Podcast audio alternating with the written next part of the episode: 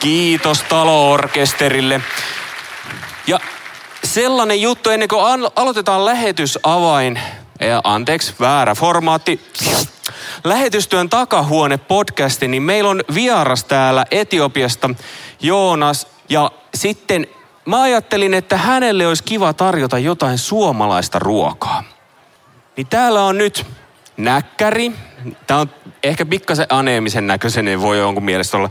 Näkkäri, kaura, mikä keksi, ja tietääkö kukaan mikä on toi kolmas? Ei, se on, se on suklaata. Ei ole salmiakkia. Niin nyt lapset, missä täällä on kaikki lapset? Voisiko kaikki lapset, alle 18-vuotiaat, huutaa kovaa ääneen? No niin, te... No oli vielä alle 18, hyväksytään. Ää, tehdään sellainen pieni huutoäänestys, että mitä näistä Joonas saa nyt maistaa. Niin näkkileipä. Yksi huuto. Okei. Okay. Tummaa, tummaa suklaata. Ja sitten vielä se yksi, eli kaurakeksi. Okei, kumpi tuossa oli nyt kovempi? Kaurakeksi vai tumma suklaa? No, kaurakeksi sanottiin ainakin ensimmäisenä, niin täältä voi tulla hakemaan kaurakeksi ja kysytään sitten myöhemmin, että miltä se maistuu. Ja aloitetaan tämä podcasti vaikka tunnarilla.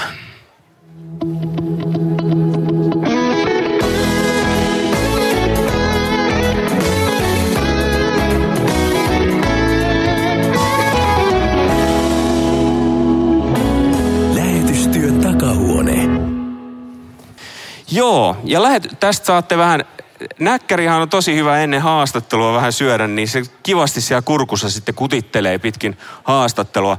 Eli lähetystyön takahuone podcastin idea on se, että siinä aina pureudutaan johonkin yksittäiseen teemaan ja sitten sillä tavalla tuetaan tulevia lähetystyöntekijöitä tai jo lähetystyössä olevia. Ja tällä kertaa meillä on sellainen aihe kuin kotimaan jakso teemana. Ja ketäs meillä täällä onkaan? Voitko Katriina aloittaa, että kuka sä oot? No niin, mä oon Katriina.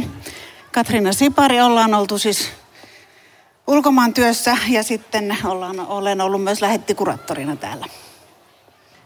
Kyllä, ja Katriina on ollut aika monessa radiojutussakin haastateltavana mukana. Mutta henkilö, joka ei ole ollut kauhean monessa ainakaan radiojutussa, on Emma Nummela. Tervetuloa. Kiitos. Kuka sä Emma oot? Öö, mä oon Emma, Emma Nummela ja mä olin lähestyslapsena mun perheen kanssa Japanissa kymmenen vuotta. Niin ja semmoinen pieni paljastus, että kaikki ihmiset liittyy siis jollain tavalla lähetystyöhön. Kuten myös Lauri Palmu. Hei vaan kaikille. Mä oon Lauri, ollut perheen kanssa Japanissa vuodesta 2005. Eli nyt ollaan lähdössä viidennelle työkaudelle sitten Japaniin, mutta Mä oon kanssa lähetyslapsi. Mä oon ollut Etiopiassa 0-18 vuotta. Mutta et ole pelkästään sen takia tässä, vaan, vaan oot jossain muussakin paikassa lähetystyössä. Niin, eli nyt lähetystyössä ollaan Japanissa sitten, kyllä. Kyllä. Mä ajattelin, että mulla on yksi semmoinen pätkä tässä, mutta ei mulla olekaan sitä. Niin voidaan mennä suoraan kuvaan. Ää, tai ensinnäkin ens, luodaan sellainen kuva tähän, että mitä tarkoittaa kotimaan jakso. Katriina, voitko selittää vähän? Voin kertoa, että nämä kysymykset tulee meille ihan uutena ensimmäistä kertaa tässä, niin täytyy kaksi sekuntia miettiä. Joo, kotimaan jakso on se, kun lähetti tulee ö, kahden vuoden jälkeen muutamaksi kuukaudeksi Suomeen tapaamaan lähettäjiä – ja keräämään kannatusta ja ehkä toivottavasti myös vähän lomalle. Ja sitten neljän vuoden jälkeen yleensä on sellainen pidempi kotimaan jakso. Kyllä. Mm. Ja itse asiassa tähän liittyen meillä on Emmasta sellainen yksi kuva. Tiesitkö Emma tätä? En. Hyvä, en, ei en tiennyt Emma. ja se kuva tulee sinne ruudulle. Tunnistatteko sieltä Emman? Eli voidaan katsoa vielä vähän lähempää, niin nähdään varmasti, että kyllä se on oikeasti Emma. Mitähän siellä on? Ja tämä on oikeasti, tämä on niinku hauska muisto varmasti, mutta tämä on oikeasti aika tärkeä kohta myös kotimaan jaksossa. Tässäkin ollaan, tiedätkö Emma, missä te olette tässä? Öö, en mä kyllä ole nyt varma, että missä me ollaan. No ei se mitään, mä tiedän. Te olette Japanin kentällä kaikki ne tavaroinenne lähdössä Suomea kohti. Niin minkälaisia muistoja näe ensinnäkin herättää sulle nämä lähdöt? Öö, no mä aina tykkäsin olla lentokentällä ja lentokoneessa ja tulla Suomeen. Et musta se oli aina tosi hauskaa tulla tapaamaan sukua ja öö, niin sukua lähinnä ja tulla Suomeen niin sitten tänne hetkeksi aikaa, kun ties kumminkin silloin näin, että menee sitten takaisin Japaniin. Mitenkä, jos sä ajattelisit lapsi, perheitä, niin mitä sä sanoisit niille vanhemmille, että ottakaas nyt tämä asia huomioon lasten kanssa?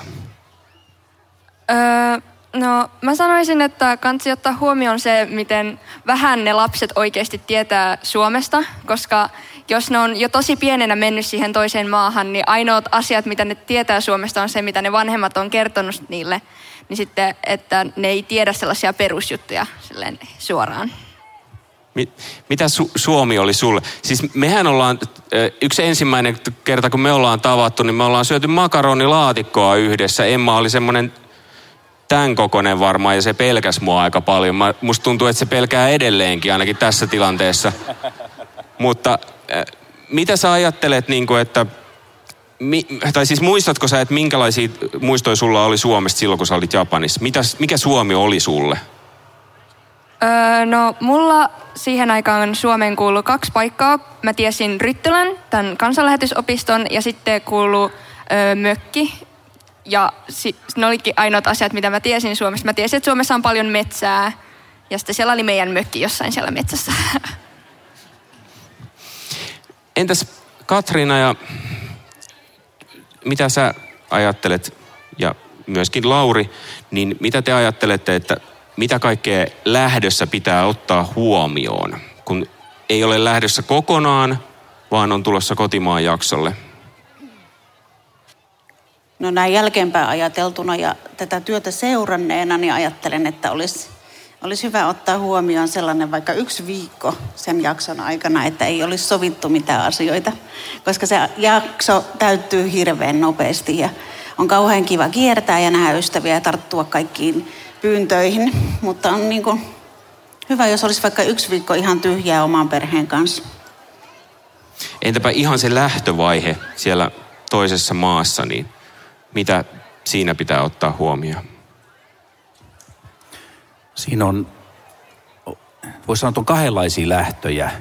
Että on lähtö, jolloin sä jätät kotis sinne ja oot vaan lyhyen aikaa Suomessa ja sä palaat siihen. Niin se on niin sanotusti helppo lähtö sun ei tarvitse kauheasti pakata. Sä vaan mietit, että mitä mä tarvin Suomessa nyt vaikka puolen vuoden aikana. Mutta sitten kun sä lähdet niin, että sä suljet sen oven siellä, vaikka nyt sitten Japanissa, viimeistä kertaa, ja sä tiedät, että tähän mä en enää palaa. Eli kaikki tavarat on tyhjennettävä tästä roskista myöten. Mitään ei voi jättää valmiiksi. Niin, niin se stressi, kun talo pitää purkaa – ja sitten tavarat lähetetään etukäteen rahtia ja sitten mietitään, mitä mahtuu matkalaukkuihin. Ja, ja, ja, ja sitten kun päästään Suomeen, niin vähän, että missä ne rahdit on ja missä on matkalaukku. Niin se, se matkalaukku-vaihe ja se talon purkaminen, niin, niin se, se vie aika paljon energiaa. Eli sille pitää jättää aikaa. Mutta se, että, että osaa aloittaa sen ei liian myöhään, mutta ei myöskään liian aikaisin, koska sitten se stressivaihe kestää monta viikkoa ja kestää ja kestää talo niin kuin katastrofi jäljiltä. Tämä on niin hauska, kun mulla alkaa niin pää, kun sä sanoit talon purkaminen, niin mä näen sen mielessäni, kuinka sä purat sitä koko taloa, koska mä tiedän, että joskus itse tontit on kalliimpia Japanissa kuin talot. No, no okei, okay, pitää korjata nyt, kun on tämmöinen huono somi tässä näin, mutta eli, eli me puramme vain meidän omat tavaramme sieltä talosta ja jätämme sen sitten vuokranantajan toivomaan kuntoon. Hyvä. Hei, katsotaanpas Katriinalta. Tämä ei nyt tule yllätyksenä Katriinalle, ainakaan se kuva, mutta katsotaan, tuleeko kommentoinnit. Ja tämä varmaan, mikä tämä tilanne on? No me ollaan Keski-Aasiassa oltu työssä tuossa kohtaa ja sieltä vähintään puolen vuoden jälkeen poistuttiin johonkin ulkomaille. Tässä me ollaan Taimaassa ja meidän Topin kanssa melomassa. Eli se, mistä sä puhuit, että lomallekin mm. aikaa. Joo. Oliko Emma sulle, siis kun te tulitte kotimaahan jaksolle, niin oliko ne sulle lomia? Öö, no kyllä ne oli mulle silleen lomia, kun ei mulla ollut silloin mitään työstressiä tai en mä tiennyt mitään mun vanhempien työn ongelmista. Tai mä näin vaan ne seurakuntavierailut ja sitten mä olin niin kuin mökillä ja näin sukua ja serkkoja ja silleen, niin mulle tää oli niin kuin lomaa olla täällä. Kuinka paljon te joudutte selittämään sitä, että okei, okay, että tämä aika kun me ollaan Suomessa, että, että ei tämä ole lomaa, että tämä on kotimaan jakso – Tämä ei ollut lomakausi teille. En mä usko, että sitä pitää Suomessa selittää, mutta voi olla, että Japanissa seurakuntalaisille ja et jää semmoinen ku, kuvitelma, että nyt ne lähti, suomalaiset lähti pitämään nyt sitten vuoden lomaa. Mutta tota, kun sitä seuraa sitten vierestä ja katsoo, kun se lähetti on suunnilleen joka viikonloppu jossain seurakunta vierailulle ja viikolla sitten piirissä ja, ja yrittää pyörittää arkea ja lapset aloittaa koulun ja sitten usein vanhemmat opiskelee kotimaanjaksolla tai jotain täydentävää, voi olla, tulee vähän uudenlaisia tehtäviä, niin kyllä siitä niin kuin loma on aika kaukana. Että en mä usko, että Suomessa tarvii kauheasti sanoa, että me tultiin tänne lomailemaan, mutta – mutta ehkä se ajatus siellä on siitä, että no siellä ne vaan lyhää jossain aurinkotuolissa. Mikä on Katriinan kokemus? Joo, no tarviiko sitä selitellä? En mä tiedä. Ei kai. Tietysti sitten jossakin vaiheessa, jos on niin, kuin, niin paljon niitä pyyntöjä, niin sitten on niin kuin sanottava ei jossakin vaiheessa. Mutta kyllä ihmiset ymmärtää myös. Mutta mä luulen, että myös monesti työntekijät haluaa kiertää, jos, jos tulee niitä pyyntöjä, koska se on kuitenkin tosi mielekästä ja hyvä tavata lähettäjiä. Siis, anteeksi, mitä pyyntöjä? Kavereille, että tuu Seurakuntavierailuja nyt ajattelin. Näitä Aa, työpyyntöjä niin. lähinnä. Joo. En mä tiedä. Kyllä se varmaan. En tiedä, mikä teidän kokemus, muiden kokemus on, mutta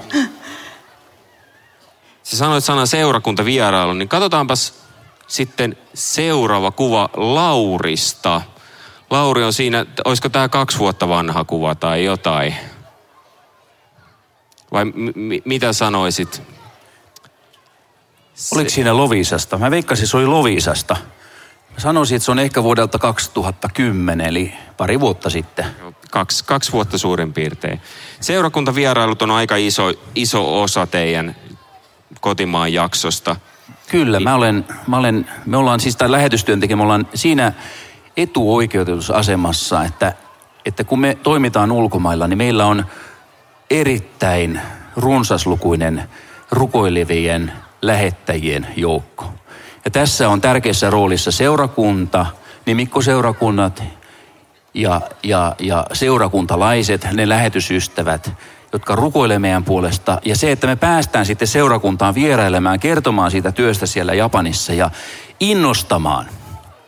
Ja kun se on se asia, joka innostaa meitä itseä, niin siitä on niin kuin tosi kiva puhua ja kertoa, että näin Jumala toimii Japanissa. Ja tämmöisessä työssä te saatte olla mukana ja Jumala kuulee rukoukset. Niin, niin siinä oikein se on, se on semmoinen, että vaikka me tehdään työtä tämä kotimaan jakso, niin se, me, me, me nautitaan, no, no ehkä puhun nyt itsestäni, vaan että minä nautin siitä, että saan kertoa tärkeästä työstä ja miten Jumalan rakkaus näkyy arjessa, vaikka nyt sitten Japanissa.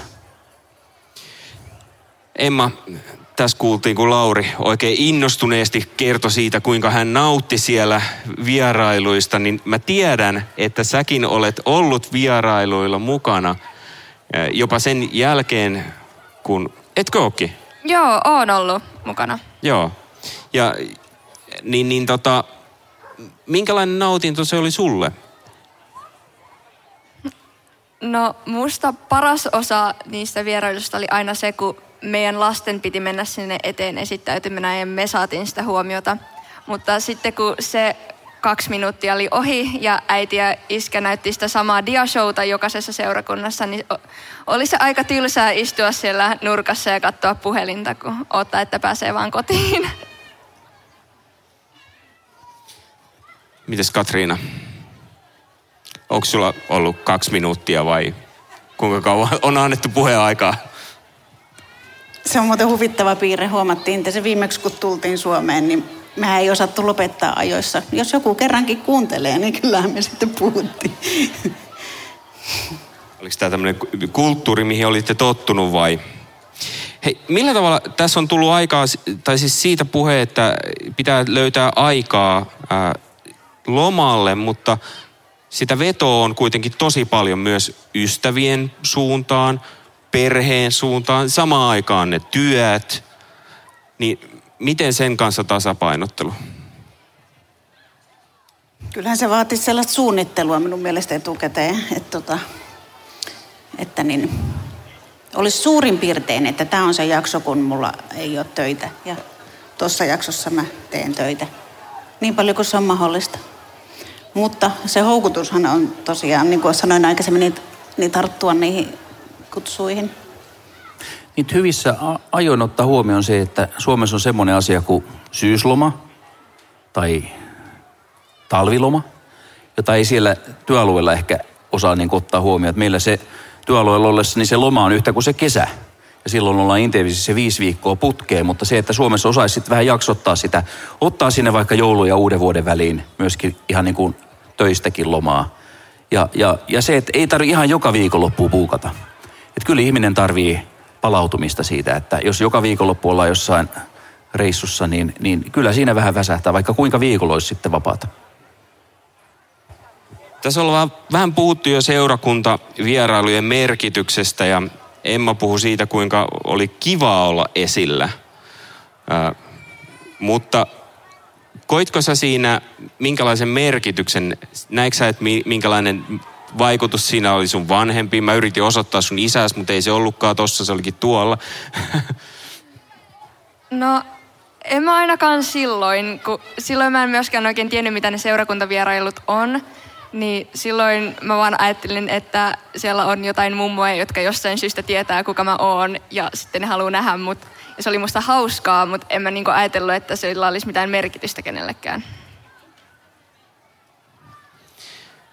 Millä tavalla te sanoisitte, kun tuonne menee uusi äh, lähettiperhe, jota nyt nähdään esimerkiksi täällä eturivissä, vaikka istumassa on lähettiperhe tuossa justiinsa on jo esimerkiksi Yamagutsit, jotka ovat Japanissa jo olleetkin, niin kun menee seurakuntavierailulle, niin mikä on se asia, mikä luo sen niin kuin yhteyden seurakuntalaisten kanssa?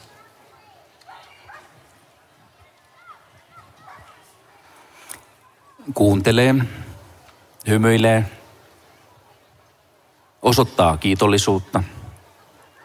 Ja sitten just tämä, että kun tulee joku ihminen siihen ja sanoo, että, että joka päivä vaikka nyt aamurukouksessa, minä nimeltä mainiten rukoilen teidän perheen puolesta ja katsoo, niin se täyttää, semmoinen rakkaus täyttää, kiitollisuus täyttää sydämen siinä, että, että oikeasti meistä välitetään. Niin, niin se, että, että eletään rohkeasti sitä, mitä me ollaan. Ja, ja, ja sen kyllä sanon, että kun lapset oli pieniä, niin – kyllä se oli aikamoista työtä. Et kun on kuitenkin kaksi vanhempaa ja sitten pitäisi yrittää jotain esittää ja kertoa ja sitten kuitenkin omat lapset vaatii huomiota ja, ja, ja kaipaa sitä huomiota ja lähtee juoksemaan ja sitten vaihdetaan vaippaa ja juoksutetaan jossain muualla vähän nenää puuteroimassa ja niin edespäin. Niin kyllä se niin kuin täydestä työstä käy se yksi seurakuntavierailu. Ja sitten samaan aikaan hymyillään ja koitetaan kuunnella jokaista ihmistä. Että se on niin kuin semmoinen 150 prosenttinen suoritus, johon on aikaa sitten vähemmän kuin se 150 prosenttia. Mitä Katriina ajattelee?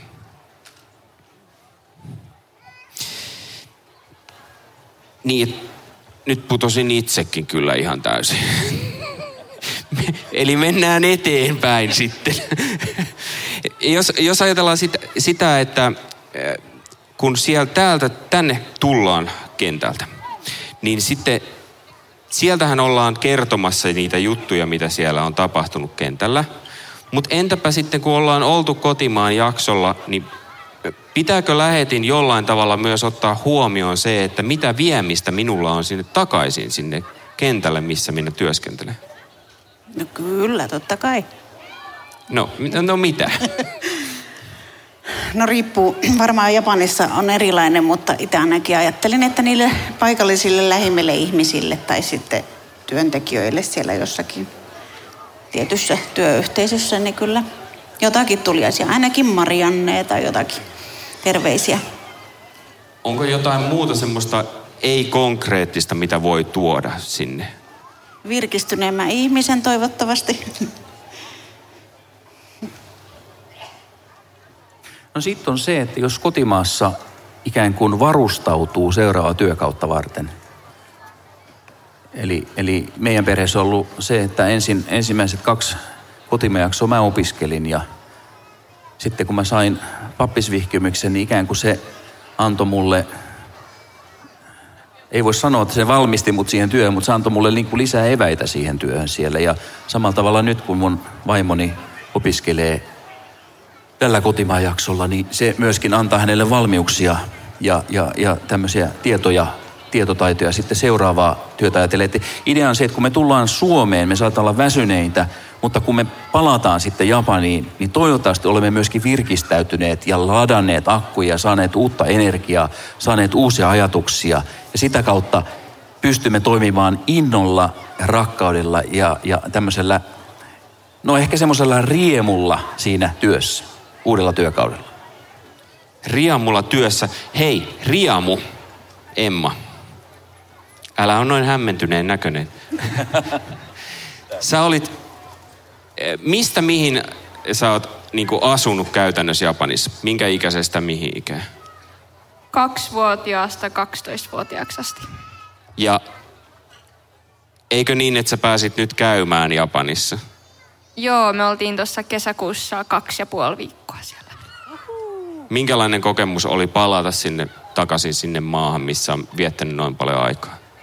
No oli kyllä tosi hyvä kokemus, että oli hauskaa nähdä kaikkia niitä ihmisiä ja niitä tuttuja paikkoja, missä on aina ollut. Ja sitten oli jotenkin tosi outoa niin kuin tajuta, että, niin kuin, että vaikka kaikkien elämät on sielläkin niin kuin mennyt eteenpäin, mutta sitten tosi moni paikka oli edelleen tosi samannäköinen, että mä en niin kuin eksynyt niissä paikoissa. Että ne rakennukset oli samoja ja suurin piirtein samat ka- kaupat oli samoissa kaup- paikoissa. Ja sitten tuli samalla sellainen rauha, että mä ollas niin, asua Suomessa. Että oli sellainen olo, että niin kuin, nyt mun elämä on täällä ja nyt mun, kaikki mun rakkaat ihmiset on täällä ja mun koulu on täällä. Niin nyt ei ole enää sellaista kaipuuta ö, muuttaa takaisin sinne, mitä saattoi ehkä vähän olla ennen, kuin, ennen tota matkaa.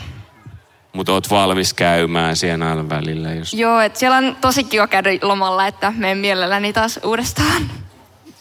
Hei, mä menen tuohon yleisön sekaan vähän, mutta miettikää jokainen yksi semmoinen hauska kokemus tuolta ajalta, kun olette joskus ollut kotimaan jaksolle. Ja täällä on tällaisia lähetystyöntekijöitä ja uusia lähtiöitä, niin nyt heillä on hyvä mahdollisuus esittää kysymys teille.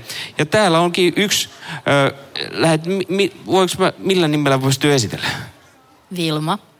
Vilma, minkä kysymyksen sä esittäisit heille? Mm, sanokaa joku niin kuin sellainen huippujuttu sieltä maasta, missä te olette asunut pitkään. Joku sellainen, mikä on tosi erilainen kuin Suomessa. Huippujuttu sieltä maassa, missä olette asunut. Nyt kannattaa jokaisen täällä paikalla olijan miettiä, että mitä kysyisi seuraavaksi, koska sitä ei ikinä tiedä, mihin tämä mikrofoni osuu. Sanokaa vaan, huippujuttu maasta, jossa olette asunut. Te, jotka olette lavalla. Mulle tulee mieleen Keski-Aasiassa tällainen paikallinen juhla aika ja kierretään naisten kanssa talosta taloon työtovereiden luona vierailulla ja minä ajan sellaista valkoista vanhaa Land Cruiseria siellä ja sitten mulla on ne naiset siellä purkat päässä kyydissä ja meillä on hirveän hauskaa ja kivaa. Ja semmoinen olo, että me naiset nyt tässä yhdessä mennään. Se on jäänyt tosi hauskana ja mukavana muistona siellä kuivassa maastossa. Mitä Emma sanoisi? Öö, no mä sanoisin ehkä, että siellä oli musta tosi toimiva ja tosi hyvä junaliikenne. Niin kuin, kyllä VRkin toimii, mutta niitä junia ei mene niin usein ja ne on usein myöhässä tai jotain muuta. Mutta Japanissa oli musta tosi hyvä systeemi ja, jo, ja ne meni aina, lähes aina aja, ajallaan ja niitä meni usein. Huippujuttu on se, kun mä sain synnit anteeksi. Eli meille syntyi kolmas lapsi Japanissa ja, ja me elettiin siinä hyvässä luulossa, että kun lapsi syntyy, niin me tarvitaan ensin hänelle passi ja sitten kun hänellä on passi, niin voidaan hakea hänelle viisumia. Ja tota, mentiin sitten muissa asioissa viisumitoimistoon uusimaan sitten isän ja äidin ja kahden vanhemman lapsen viisumia. Ja sitten virkailija hoitaa asioita ihan niin kuin kaikki, se kaikki menee niin kuin manuaalin mukaisesti. Ja sitten se katsoo ylös ja katse pysähtyy vauvaan. Ja se menee ihan kalpeeksi. Että entäs toi vauva? Sanoit, joo, että ei hätää, että se on syntynyt helmikuussa ja nyt ollaan toukokuussa. Se on syntynyt helmikuussa ja tota, että me, me ollaan nyt kesällä hakemassa hänelle passi, että me tullaan hakemaan viisumi hänelle sitten sen jälkeen. Se on aivan paniikissa. Meidän olisi pitänyt hakea lapselle viisumia eh, kuukauden kuluttua hänen syntymästään. Ja nyt me ollaan yliajalla. Me oltaisiin saatu kaksi kuukautta, jos me olisi poistuttu maassa, me se kahden kuukauden niin kuin, tai, niin kuin ekstra aika saatu siihen. Nyt ollaan jo kolme kuukautta siitä. Hän on aivan paniikissa. Ja sitten minä kirjoitan synnin tunnustuksen. Minä olen rikkonut Japanin lakeja.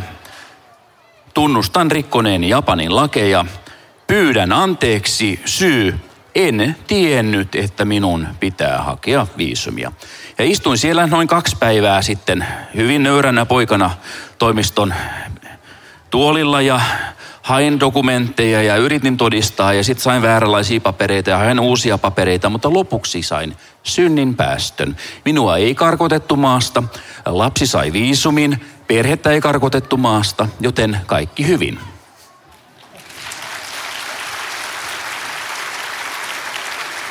Annetaan pienet aplodit myös Tuomo Heikkilälle, joka voi nousta esittämään seuraavan kysymyksen. Ihan tälleen suunniteltu juttu tässä. Siis mun päässä oli suunniteltu. Tämä nyt tuli todellakin yllättäen. Siis äh, mä olen itse käynyt siellä Japanissa ja mun kysymykseni oikeastaan on, että millä tavalla te suhtaudutte paikallisiin viranomaisiin ulkomaisina kansalaisina ja lähetystyöntekijöinä? Katriina voi myös vastata omasta näkökulmasta, ei Japaniin liittyen tietysti. Nyt kun Katriina miettii, niin mä voin sanoa, että, että, että se asenne, millä mä oon päässyt pitkällä on se, että mä sanon, että anteeksi, minä olen tämmöinen hölmö ulkomaalainen, en tiedä asioista mitään, voisitteko neuvoa minua?